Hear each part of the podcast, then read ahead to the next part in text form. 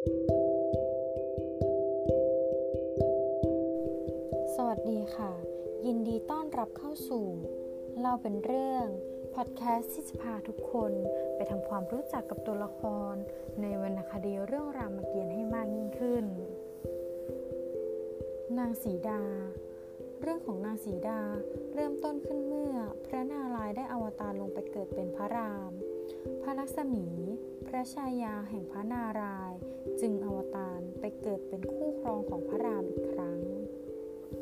ณกกรุงอโยธยาในครานั้น ท้าวทศรถผู้ครองเมือง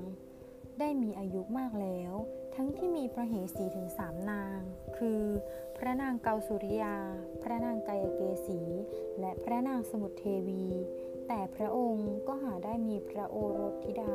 ไว้สืบราชวงศ์ไม่ ท้าวทศรถได้นำความนี้ปรึกษาแก่เหล่าฤาษี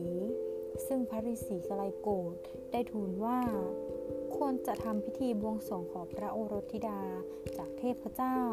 ด้วยวิธีการกวนข้าวทิพย์ท้าวทศรถจึงจัดพิธีการกวนข้าวทิพย์อย่างยิ่งใหญ่ ภายในกรุงอโยธยา เพื่อวอนขอสิ่งที่พระองค์ปรารถนา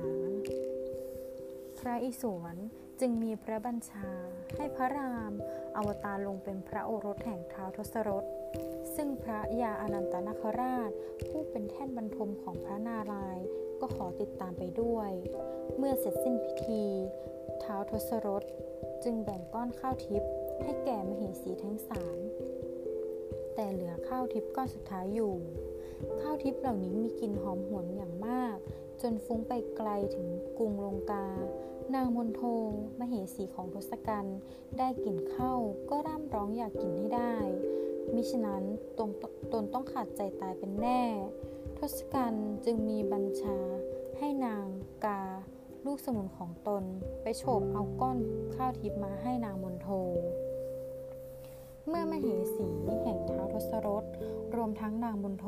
ได้กินข้าวทิพนี้ ทำให้ต่างนางต่างตั้งครรภ์ยังความดีใจให้กับท้าวทศรถและทศกัณฐ์เป็นอย่างมาก พระนางเกาสุริยาได้ประสูติพระโอรสองโตคือพระราม พระนางกายเกษีประสูติพระโอรสองรองคือพระพศและพระนางสมุทรเทวี ประสูติโอรสแฝดคือพระลักษณ์และพระสตรุษนางมนโทก็ประสูติพธิดา ทรงโฉมงดงามยิ่ง คือพระลักษมีที่อวตารลงมา นั่นก็คือนางสีดานั่นเองค่ะ เป็นอย่างไรกันบ้างคะ ตัวละครนางสีดา